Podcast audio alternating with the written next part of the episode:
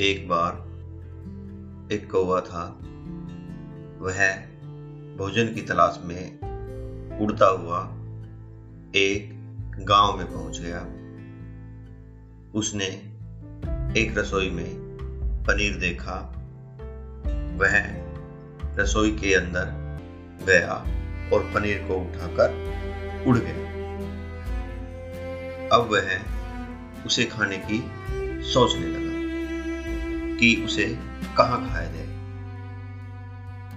वह उस पनीर को लेकर जंगल की तरफ़ उड़ गया।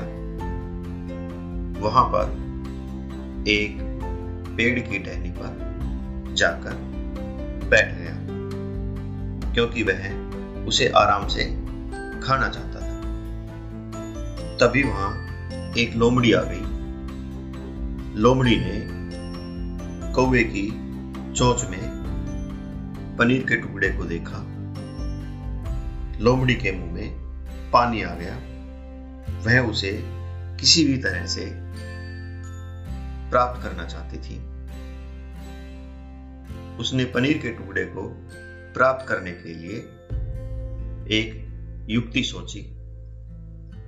वह कौवे के पास गई और कहा, प्यारे भाई, कौवे तुम्हारी आवाज़ बहुत मीठी है। इस पूरे जंगल में तुमसे मीठी आवाज़ किसी की नहीं है।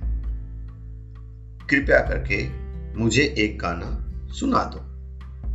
इस प्रकार वह कौवे को कहने लगी।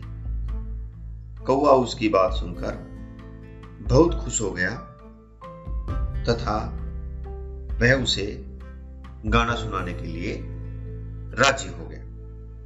लेकिन जैसे ही उसने गाना, गाने के लिए अपनी चोंच खोली, पनीर का टुकड़ा उसकी चोंच से गिर गया। पनीर के टुकड़े के गिरते ही लोमड़ी ने पनीर को उठाकर खा लिया। लोमड़ी पनीर के टुकड़े को खाकर वहाँ से चली गई। कौवा उसकी तरफ़ देखता ही रह गया और बहुत उदास हो गया। प्यारे बच्चों, इस कहानी से हमें यह शिक्षा मिलती है कि हमें चापलूसों से सदा सावधान रहना चाहिए।